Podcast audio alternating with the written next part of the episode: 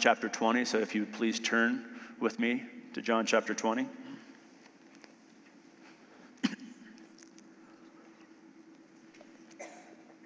We are going by through verse by verse, Genesis through Revelation, and we just happen to be now in the Gospel of John. We're winding down. Next Wednesday, if everything goes according to plan, we'll be finished with the Gospels. And then two weeks, we'll start in the book of Acts. Before I get going on this, this study here, I would like to start the teaching by telling you a story. And it's a true story, it's a firsthand account story that was told. And I think it, it blends well within the message that we're going to be sharing tonight over the resurrection of Jesus Christ, which is a pivotal uh, point in the scripture because it's everything to us. Without the resurrection, we're hopeless. We have to believe in the resurrection. And there's a lot of emotion tied to this chapter, as you can imagine. And the story um, goes two years ago or so. I was in Uganda, and I'm the missions pastor, so I get a, a lot of my stories have to do with being on the field. And so he's like, he's always talking about his mission trips, and it's just a plug for you to go. Um, and Uganda obviously is near and dear to my heart. I love the place. Uh, two years ago, at the end of our trip, we go to Pastor Fred's living arrangements, and it's a hut. Most of the people in Uganda, where we, where we go in Gulu, northern Uganda, most of the people live in huts. That, you know, grass roofs, clay, or whatever on the outside, just a hut. And he had several huts. He owned several huts. And at night, and I'm telling you, we're kind of out in the middle of nowhere, and you can see every star in the sky. Every star. And we're doing a campfire. We're kind of concluding our trip. It was a wonderful trip.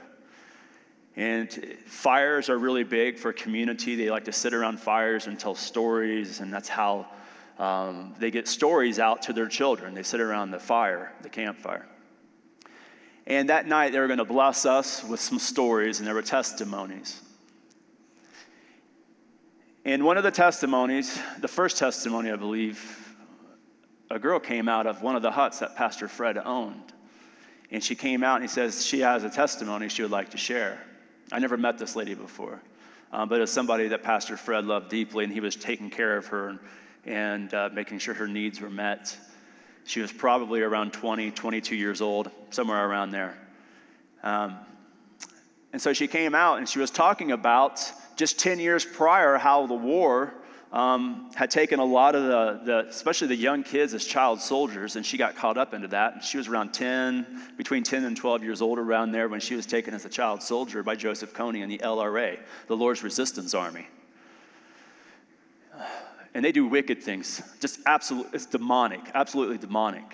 Well, she got captured as one of those child soldiers, and they line them up and they tie them with ropes. All these children, 10 years old, 8 years old, as you can just imagine. And they make them walk all the way up into the Sudan, which is, I mean, hundreds of miles.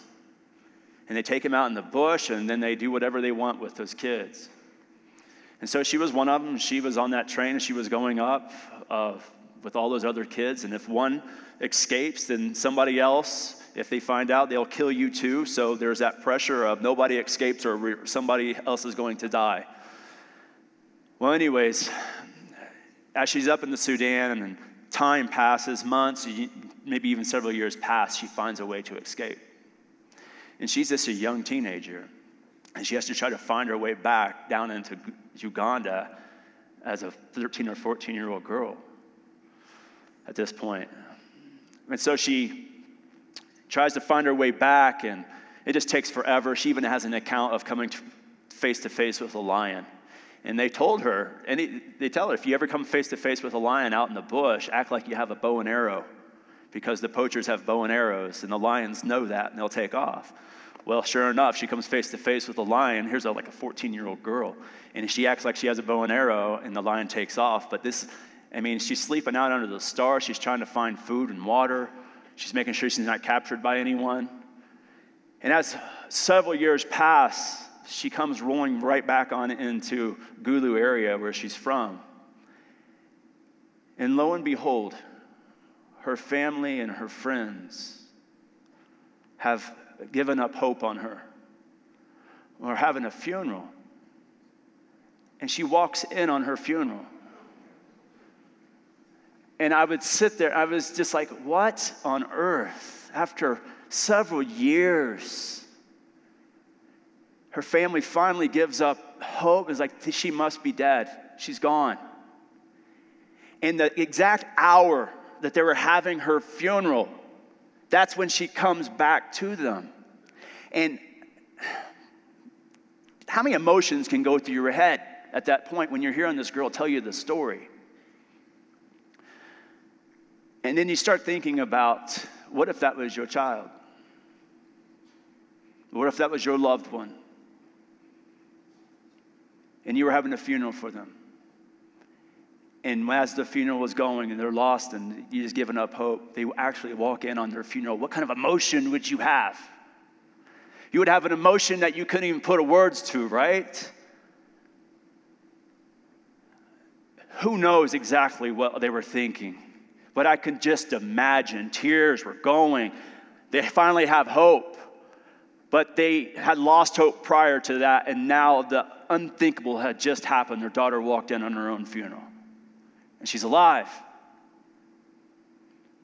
And as I enter into this story in John chapter 20, it's sort of those kind of, I'm, I'm thinking of it, it's like that emotional scene because this is now in 19, he's crucified and he's laid in the tomb. And all his closest disciples and his friends are just mourning. They had just lost their Lord. And they didn't know exactly, I mean, on hindsight, like us, we can look back and say, well, it was prophesied, we know the story. They were right in the middle of it, and they didn't have what we have that knowledge that he's going to be risen, he's going to come back. And I just could imagine their, their tears. I mean, you're dealing with losing Jesus himself. Those three years he was on this earth doing his ministry were like no three years ever on this planet. Those three years as he was doing his ministry, God was actually walking on the earth. Can you imagine walking with God. He equals love. He's all compassionate, all merciful, full of grace, and full of power. The meekest man. And he can, he's healing people all over the place. He has compassion for the poor, the widow, the prostitute, the tax collector. And he and he's just going straight down into the into the culture and just messing with it a little bit because man had made it so messy and he's just getting in there and he's just in there and he's and you're walking with him for three years. Could you imagine walking with him for three years? You would never want to let him go. And then he goes to the cross and he's just brutally murdered brutally murdered. And there's hardly anybody there that walked with him. They all left because they thought that was going to happen to them. And when he dies, can you imagine just for those three days how depressed you must feel that this, the most amazing thing to ever walk this planet, you turned your back on? And for three days, you're just in that depression, that, that just gut wrenching feeling. And that's where I find the disciples at. That's where I find Mary Magdalene. Peter, John, all these disciples, all their friends are right there, so emotional, extremely emotional. And they've pretty much maybe lost hope. And then we get chapter 20, and there's a reason to rejoice. And so I want to start in chapter or in verse 1 of chapter 20. Now on the first day of the week, so we're looking at Sunday. Jewish calendar, the first day of the week is Sunday. Mary Magdalene went to the tomb early while it was still dark and saw that the stone had been taken away from the tomb. So, Mary and John, the writer of this gospel, they were the last to hang out with Jesus while he was on the cross. Mary was the last one to leave Jesus. And now we see she's the first one to go to his, to his tomb. Mary loved Jesus. Mary was the woman that Jesus cast seven demons out of. And anytime you see Mary and she's listed with other women, she's always the first one in the list, meaning she was probably the most predominant one. She was the leader of the ladies. Mary, if we can get anything out of this passage about Mary, is her worship unto Jesus. Just look at how emotionally attached she is to Jesus, and you can just tell that she truly, truly, truly worshiped the Lord. She gets to the tomb and she sees one thing that that big old stone, the tomb of Joseph of Arimathea, rich tomb, by the way, for somebody rich, and they put Jesus in there. This big, huge stone was rolled away and she ran and came to Simon Peter and to the other disciples whom Jesus loved and said to them, They have taken away the Lord out of the tomb, and we do not know where they have laid him. So Peter therefore went out and the other disciple and were going to the tomb. So they both ran together, and the other disciple outran Peter and came to the tomb first. So we know that that other disciple who's so fast and so awesome is no other than the, the writer of this letter, John. He always referred to himself as the one that Jesus loved. He knew his place before the Lord, right? And he was probably a little bit more athletic than Peter. History tells us Peter was a big old guy. And John wants us to know that he outran him. I'd probably do the same thing. So he came to the tomb first because he is so fast. And stooping down, looking in, he saw the linen clothes lying there, yet he did not go in. So in the Greek, the way this works is it looks like that John, he comes, he sees the tomb, the big stone's rolled away, he looks in, he sees the clothes, but it's a casual look. He doesn't analyze what's going on. He's just probably like, what in the world is happening. So he starts contemplating and thinking, meditating upon what he's seeing right now. And here comes big old Peter behind him, right? Huffing and puffing. And he comes and he breaks in. And this is what it says. Then Peter, Simon Peter, came following him, went into the tomb and saw the linen clothes were lying there, and the handkerchief had been around his head, not lying with the linen clothes, but folded together in the place by itself. And this in the Greek says that he came in and he starts analyzing the situation. And this is where we get the word, when it says Saul, we get the word in the Greek is theero, where we get the word theatered. And that means you are really analyzing the situation. John didn't really analyze the situation. He saw at first glances, but sort of confused. But Peter comes in and he just starts looking around, trying to find the evidence, what's going on, where do we got going on here. And it says the clothes were lying there and the handkerchief was there, it was around Jesus' head. And the way this, I, I, there's a lot in the Greek that doesn't really necessarily translate over into the English. But the way it sets up is so if you were to walk into this tomb, there would be a, a rock slab. And that's where they would lay the body of Jesus on. And they would have wrapped him up nicely in, in, a, in, a, in a white linen, wrapped him up like a mummy, if you will and then put a handkerchief over his face. And so when they get in there, they look on that slab, and there's no body, but all they see is the linens that were there. And in the Greek, it says they were nicely laid, or they were not undone. They were still folded up, like if somebody had been in there and it just evaporated out. And so when he's in there, he's just like, what? And so he starts analyzing this.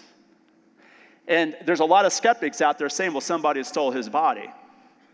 But who's going to take the time to unwrap a person, anyways? They're just going to get the body and take off. But if they even did unwrap it, are they going to wrap them back up nicely like there was a body in there? No. It was like he evaporated out of it. When he was resurrected, he just kind of left the clothes there and his body left with it, his soul. Okay? And the other disciple, or then the other disciple, who came to the tomb first, went in also, and he saw and he believed. So, right there, he just realized, he just recognized Jesus is risen. He was the very first one to believe, to understand the gospel as much as he possibly could. But then it says, For as yet they did not know the scripture that he must rise again from the dead. Then the disciples went away again to their own homes. So you might be confused by this. Like, what do you mean they didn't understand? They didn't know the scripture that he was going to rise again. And it said right there before that in verse 8 that John believed. John was looking at the facts in front of him. And he was saying, This has to be a resurrection. But he wasn't smart in his mind when it came to the prophecies of the Old Testament. He wasn't making the connection from the Old Testament to what he is seeing, but he is saying, The facts are before me. He is resurrected. I believe. Because Jesus said it multiple times. Yet, Peter, he doesn't necessarily have that belief that John has. And that's interesting to me. Because Peter, if you go back to Mark chapter 8, do you remember that crazy story of the blind man of Bethsaida. And they take, Jesus takes that blind man out, and I'm sure the disciples were with him. He take him out of town, and he wants, he wants to see again, this blind man. So Jesus takes him out of town. He just does the craziest thing. He spits on his eyes. And Jesus says, What do you see? He says, I see things like trees moving. And then Jesus touches his eyes one more time, and he can see. It's like a two step process. And then he goes on to share something about the kingdom of God is going to happen, that he is going to die, he's going to rise again, and three days later, and Peter gets all bent out of shape. And he's saying that is not going to happen. But, but just previous to that, Peter confessed that Jesus is the Christ because Jesus asked him, Who do you think I am? And He says, I'm the Christ, or you're the Christ. So he knew him to be the Christ. Yet, when Jesus told him the plan, which was an account from the Old Testament, throughout the Old Testament, we see that Jesus had to die. He had to die, and he's going to rise again. Peter just could not connect the dots. He's like, You are the Christ, but you're not going to die. I'll make sure of it. And then Jesus turns around and rebukes him and says, Get behind me, Satan. You are of the things of man, but not of the things of God. See, you think that Peter would have figured it out right there. And he would have never forgotten the fact that he said that you are like Satan to me right now. If Jesus said that to me, I would pretty much try to register that in my mind and not make that mistake again and believe that he's going to rise again on the third day. But he still forgot. To see that blind man, it was an object lesson, if you will. We know Jesus had compassion for that man, but it was an object lesson. There's a two stage healing process. Why two stage healing process? Because Jesus had the power to heal him right out of the bat. I mean, if you look prior to that event, Jesus is calming the winds and the waves by saying three words peace be still. He's healing lepers right like instantly. He's raising people from the dead instantly. What, he did not have the power to, to fix this man's sight in the first try? Of course not. Of course, he did have the power, excuse me. But it was for a reason, and that reason was as, that man, the first time that Jesus spit on his eyes and said, What do you see? I see something like trees. He couldn't see the, the total picture. That was Peter. You see the Christ, but you don't really see the Christ. You don't fully get this, do you? And here's Peter still in that position of not fully seeing who Jesus Christ is. He doesn't have full sight like, like that blind man's sight was fully given to him by Jesus. And Peter walks out and he's still confused. He still doesn't know. I love those accounts in the Gospels where Jesus is just walking with his disciples and he's just showing them object lesson after object lesson. This is what's going to happen. And then he's still so patient with them when they don't get it. And here they are at the scene where they should get it, and they, they're just not getting it. Verse 11 But Mary stood up outside by the tomb weeping. And as she wept, she, stopped, she stooped down and looked into the tomb. So this weeping is a wailing, that gut wrenching, in the bowel sort of cry. That's what we're talking about here. She had that sort of emotion. She just could not believe that not only did they kill my Lord, but now they've taken his body and I don't even have a place to go and honor him. And she just can't make sense of it all. And she's just literally uh, given a gut wrenching cry. If you ever heard a Middle Easterner cry, you know what I'm talking about. I mean, they really go at it and they get it out of their system, right? And she is just going at it with her cry. And then she sees two angels in white sitting, one at the head and the other at the feet, where the body of Jesus had lain. So she sees these two angels. What happens next? And then she said to her, They said to her, these angels, Woman, why are you weeping? And she says to them, she re- actually responds back, Because they have taken away my Lord, and I don't know where they have laid him. Now, throughout all of the Bible, it seems like when people come into contact with angels, like they're so terrified, they just drop to the ground. And Mary, her eyes are focused on the Lord, like, I can't find my Lord. And she's sitting here having a conversation with these angels in this tomb. And when she had said this in verse 14, she turned around and saw Jesus there, but did not know it was Jesus. So Jesus and these two angels are hanging out at the tomb. And Jesus says to her, Woman, why are you weeping? Whom are you seeking? And she, supposing him to be the gardener, said to him, Sir, if you have carried him away, tell me where you have laid him, and I will take him away. So she doesn't even know it's Jesus. She can't even recognize him. I don't know if he's hiding behind a plant or he just doesn't look like he did before. I don't know. But this is interesting because he says this Jesus said to her, Mary. And then she turns around and says to him, Rabboni. She recognizes him as Jesus. She, can, she recognized when Jesus said her name. She recognized it. She couldn't recognize his voice before, but man, when he said her name, and I don't know if she, he had a certain way of saying her name or the way he said it, it's just, she's like, wait a second, only my Lord calls me by that, just like that. Has that voice for my name. And she recognized it and she drops down and gives him the highest respect, Rabboni, my master, my teacher. Right? And in the, the Gospel of Matthew, because all four of the, the Gospel accounts have a story about this. And in that account, Matthew says that she just clung to his feet.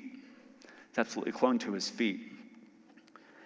This is when I'm connecting the Uganda story to this story right here. I just could not imagine, like, if one of my kids I thought were dead came home after several years and I'm having the funeral for them. What would my response be? Right? That emotion that's so overwhelming. And here's Mary, and it's, I'm sure it's the same amount of emotion, the same. And if you were there, you would be like, what is all the commotion about? She was probably just going crazy tears and weeping and overjoyed at the same time, probably a little bit of confusion. And Jesus says to her, Do not cling to me, for I have not yet ascended to my Father.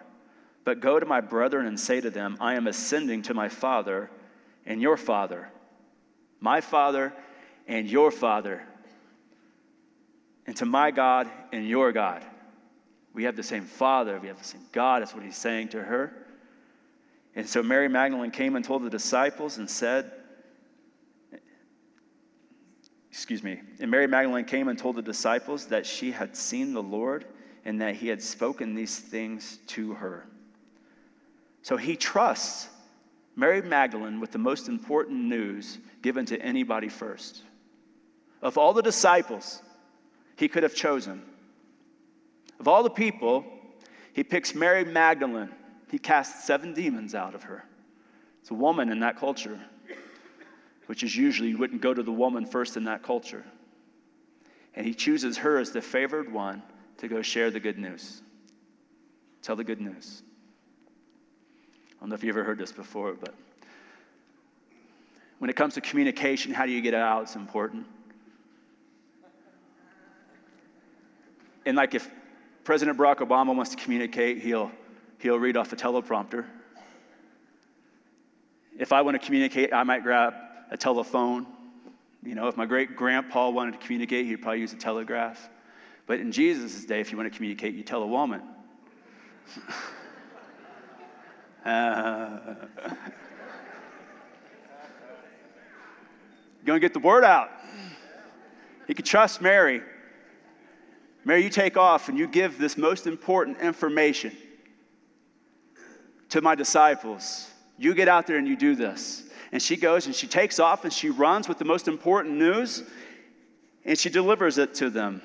Then that same day, at evening, in verse 19, being the first day of the week, when the doors were shut where the disciples were assembled for fear of the Jews, Jesus came and stood in the midst and said to them, Peace be with you.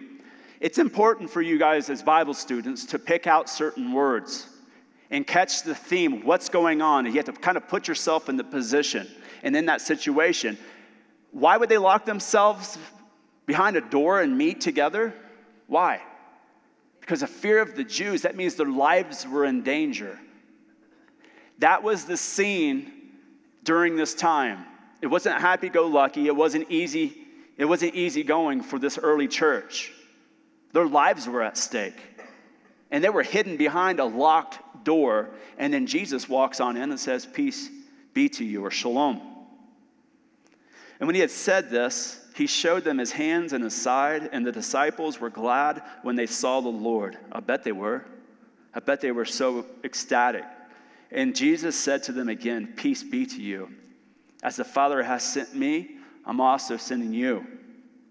And when he had said this, he breathed on them and said to them, Receive the Holy Spirit.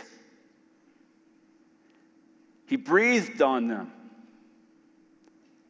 and received the Holy Spirit. What did that look like? I wish I could have been there to see this. What's it look like when Jesus breathes on you and says, Receive the Holy Spirit after he was just risen from the dead? And this is the same word in the Hebrew, it's Ruach. And that's when God breathed the Spirit into man in Genesis chapter 2, verse 7. This is the same word in the Hebrew that's used in Ezekiel chapter 37 when they breathed it on the dry bones, and the dry bones came to life. And in the Greek, it's pneuma, means spirit, and Jesus is breathing on them. And I believe at this point now, they understand the gospel in its entirety because the resurrection had to happen for them to have the full understanding of the gospel. I believe in this account, this is when we're seeing salvation for the disciples, a total salvation for them right here. When he breathes out of them and says, You understand, I'm resurrected. You believe in the resurrection. I came to conquer your sins, and I've resurrected on the third day. I've defeated death. You see me in my entirety. You understand this. Receive the Holy Spirit. That's what's happening on this Sunday night, just three days after he was crucified. And if you forgive the sins of any, they are forgiven them. And if you retain the sins of any, they are retained. Now, some people are like, What did he just say? So I'm supposed to go out and forgive people's sins? Are you capable of having the Holy Spirit in you as a Christian going around and saying, I can forgive people's sins? No. You don't have the ability to do that. Only God can forgive sins. Only God can. But we have the message to go out to proclaim this and say, only God will forgive sins if you have a repentant heart. We are given that responsibility as a church to go out and proclaim this news. The gospel, if you're going to give the gospel, you have to give the element of repentance. Because without repentance, there is no salvation. And so you somehow have to lead a person to get them to understand you're just simply not good enough on your own merit to earn salvation. It's absolutely impossible. There's not one person. All have sinned and fallen short of the glory of God. We're all marred by sin. And when you recognize that, then you see your need for a Savior. That's the gospel. And that He died and He rose again three days later, defeated death. You will defeat death. So at this point, and like us who have received Christ, we've received the Holy Spirit in us at the point where we believed this and truly took Him for His word, that He will be our Savior, He will be our Lord, He's our Rabboni. We're saved. We are now wayfaring strangers on this earth. We're just passing through. And we know because He defeated death, He conquered the grave, we will too. And so when we die, we're going to heaven to a better place. And I'm telling you right now, church, that has serious implications for your Christian walk today. The resurrection has very serious implications. And when you start studying, you start thinking about how does this apply to me? How does the resurrection apply to me? That you're not tied to this earth anymore. You are just passing through.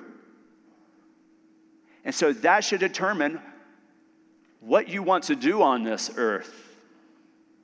And sometimes we can just get off base, we can get off mark, and it's easy to do. I start thinking about all the things I want to do when I retire, or, or how much money I want to have in the bank when I retire so I can sustain my family and my life, and how much I can pass on to my kids, and, and what do I want to do as for a job so I can be happy and have a nice house and a car and all these things. I'm not saying that's bad in and of itself. I'm not saying you shouldn't plan for the future. I think you should. But does it have to do with the kingdom of God? Does your plans have to do with the kingdom of God? The reason why you have that job has to do with the kingdom of God. Because you're dead to this world, right? And we're alive in Christ. One of my favorite theologians to quote is Dietrich Bonhoeffer. And for a lot of you, you might know that name. Um, for some of you, it's your first time, but he was a theologian. Um, Bible teacher, seminary professor in the 30s and 40s, and he was German. And he watched his country completely side with Hitler, and his country, including most of the church, completely sided with Hitler to eliminate the Jews and to kill anybody that comes into opposition with his regime. And hundreds of thousands of these Germans were just flocking to Hitler because there was safety there, they thought. And they could care less about the Jew. And it got to the point where he had to make a determination he's going to stand up against this regime. And at the same time, he's leading an underground seminary. And he's trying to teach these few pastors to understand the gospel. And as he's fleeing from the, the, the German army, they're after him. He's writing this theology down he's coming through, and he says there's three things you must identify with Jesus. This is in his book, Ethics, one of his last books. He says, You must identify with his incarnation, that Jesus came and he went in the middle of his enemies, he lived amongst us. You must identify with that, he says. You must identify with his crucifixion. As Jesus took the sins of the world upon himself, we, in the same way, will go like Jesus did and take the sins of our enemies. Not that we have the ability to forgive, but if I can crucify myself, maybe I can win them as Christ had won us when we see his love. So you must put your own pleasures aside and somehow adopt pain in your life for the sake of winning another person to Christ if need be. And then the resurrection. So, the incarnation, the crucifixion, and the resurrection. You're dead to this world. You're already alive in heaven. So, what in the world are you afraid of? Who can come against you? Because you're alive in heaven. And that right there has serious implications on how I'm going to plan for my future and my life. And if somebody comes and says, you can't say this or you can't do this, or I'm going to treat this person this way, and if it's against the word of God, I'm going to stand up even to the point of crucifying myself because I know I'm going to be resurrected. And that's Christianity.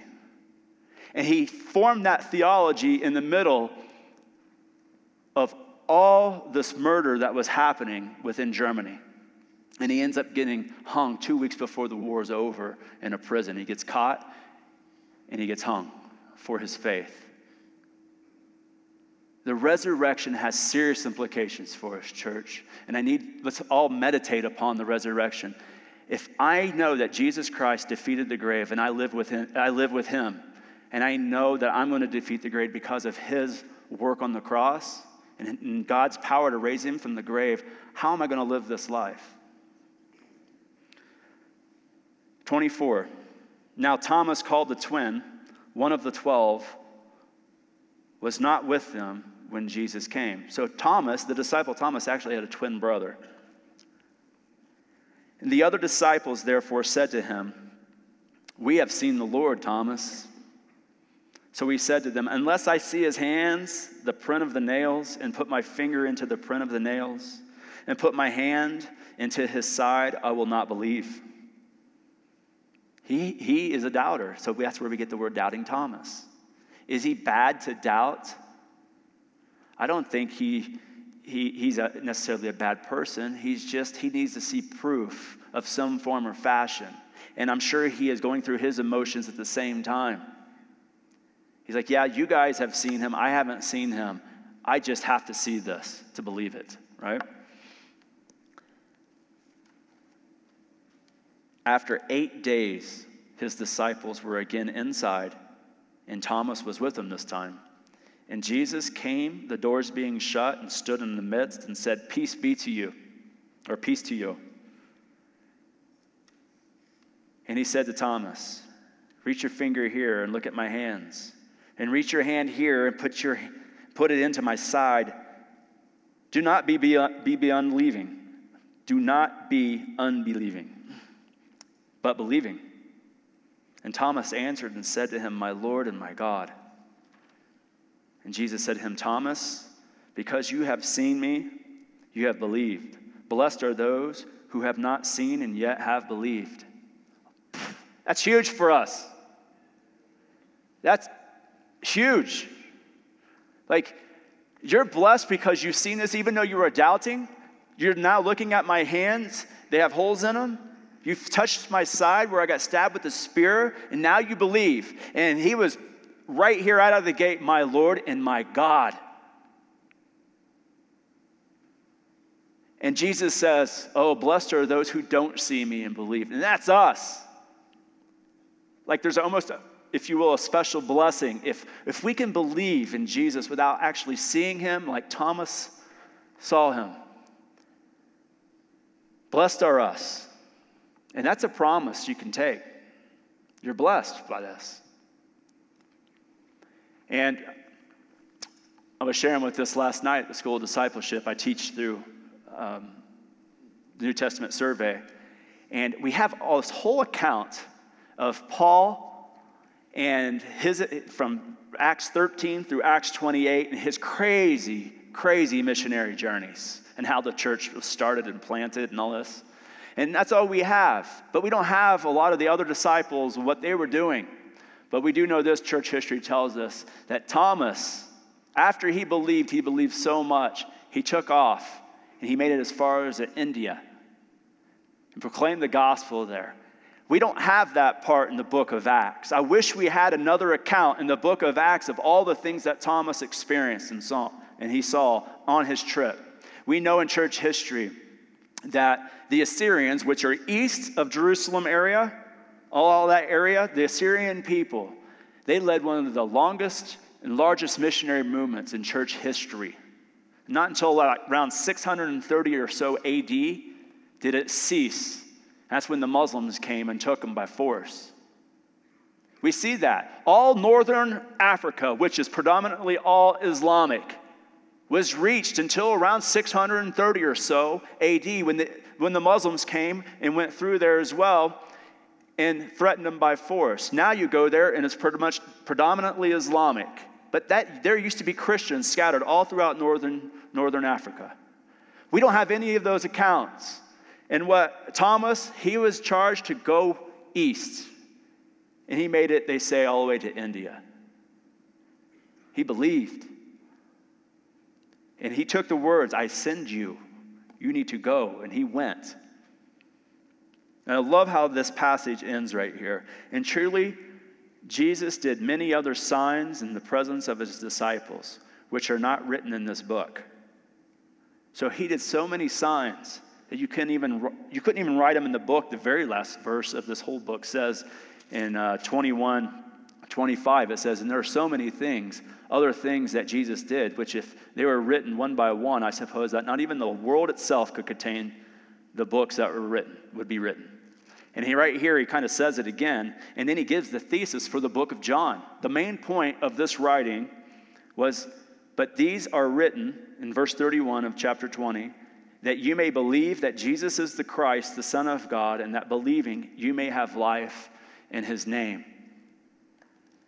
John wrote this letter in such a way to prove who Jesus was as Savior. He didn't write it as a biographical sketch, he wrote it to prove to you he's the Savior. And that's how we end in verse 20 that Jesus, in chapter 20, verse 31, that the reason why I'm writing to you so you can believe that Jesus is the Savior. And we end with this tonight. And as I read this, this passage of Scripture, what I get from it is I see a, an, an amazing amount of worship, especially coming from Mary Magdalene I see an amazing amount of excitement and anticipation coming from the disciples. John, the fastest Olympian in the time, and, and then Peter. I see belief, but I also see that the church was really under a lot of pressure and a lot of terror at that time. It wasn't easy going, but they still believed. And Jesus chose to be crucified in the area where there was that much tension to start the church under those conditions. You think he would probably go to some place that was really kind of mellow to get this thing kicked off. But no, he goes, and you see this even throughout the book of Acts. The gospel is usually planted in really, really, really tough places. Because when people accept the word of God in those, in those places, they truly believe it. And then you see the power of God go throughout. Nobody can stop it. And that's what brings people to Christ. Like, how in the world can this thing right here exist under these conditions around you?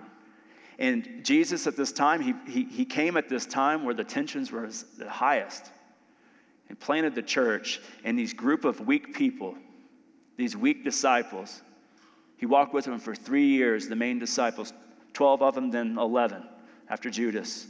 And they turned the world right side up after they were breathed on by Jesus, by salvation.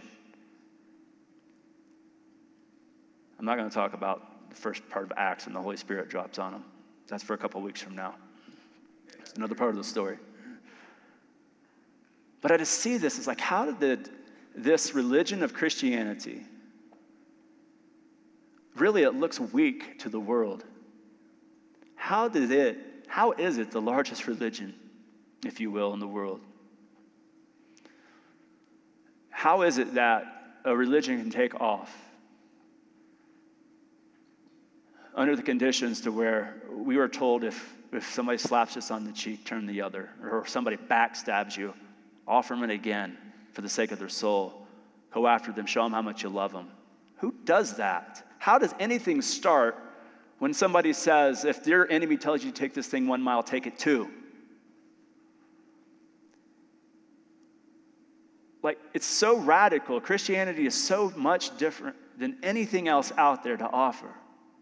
When I go around the world and I hang out with the Muslims, they're in such captivity.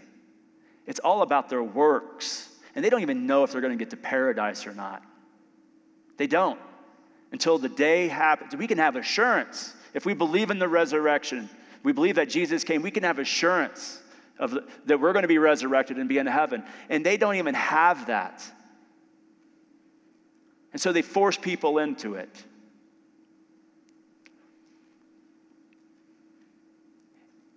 When I study Islam, I study the Quran. It, you know, Jesus is mentioned over 100 times in the Quran, and he's the only perfect prophet in the Quran. I don't know if you knew that. He performs miracles. His mom is Mary, virgin birth. But the difference is there's no crucifixion or resurrection. It says in the Quran, Allah would never allow his holy prophet to be crucified. It was someone else that looked like him. And they say that the, the Islamic tradition that Jesus ascended and he'll come back with the 12th Imam and conquer the world. He, never, he was never crucified. They look at that as weak. And I look at that as the strongest thing I've ever seen somebody do. How in the world can you just sit there and say nothing and say, forgive them for they not know what they do? How much strength does that take? Does that take for anyone to do something like that? People look at it as weak, and it's the most heroic thing I've ever heard of or seen. And that's what makes Jesus so attractive. And if you don't know him, or if you have these misunderstandings of who Jesus is, hopefully this straightens it up. Hopefully this gives you an idea that, man, I have so much more to hope for because at the end of this life, I don't know what's out there, but you can know what's out there. And Jesus has gone to heaven. He's preparing a place for us, the scripture says. And we can bank on that. And as he's resurrected and he's defeated death, we defeat death. And so we don't have that pressure. And you did nothing to deserve it. That's the wonderful thing, too. I don't have to work for it. All I have to do is believe. And out of my response of gratitude, I just naturally just want to worship him. And that's what kind of relationship our Heavenly Father wants with us, but that only comes through Jesus, he says. Jesus said, In the way, the truth, the life, nobody comes to the Father except through me. The Muslims don't have that. The Buddhists don't have it. We have it. And we give it out freely. But today, if you don't know Christ as your Savior, He died for you and He rose again for us. He conquered death and there's nothing that you can do to earn your salvation, absolutely nothing. It's a free gift. And one day we're going to be with him. That's the only thing that really makes sense to me when I think about it on this planet. It's the only thing that makes sense. What's all this for, anyways? God wants a relationship with us, He has a plan for us. So if you don't know Jesus, your first step is confessing to Him that you're a sinner, like I had to. I used to not think I was a sinner, I thought I was a good person. But then I started going through the law in the Old Testament, and it really revealed to me that, man, I'm a total sinner. And everyone is, the scripture says. And once you recognize that, then you know you're in need of a Savior, and that's where Jesus, that's where He comes. And so you just ask Him, please help me, forgive me of my sins. And I want to follow you. You're my Lord, you're my master. And I follow you all of my days of my life. And you believe in the resurrection, you believe He died, He rose again three days later. That's the gospel. And if you believe that, you've never believed that before, today's your day. Today is your day. So come down. Somebody will pray with you. And there's some of us in here that has been kind of tinkering around with our lives and like just wandering around aimlessly, a little bit idle. Today's a new day. You can start over. His grace is new, His mercy is new. And so come down and we can pray. If there's anything else that you guys need prayer for, please come down. Today we're going to do communion. We do it every Wednesday. And it's a time for us as a church just to stop for a second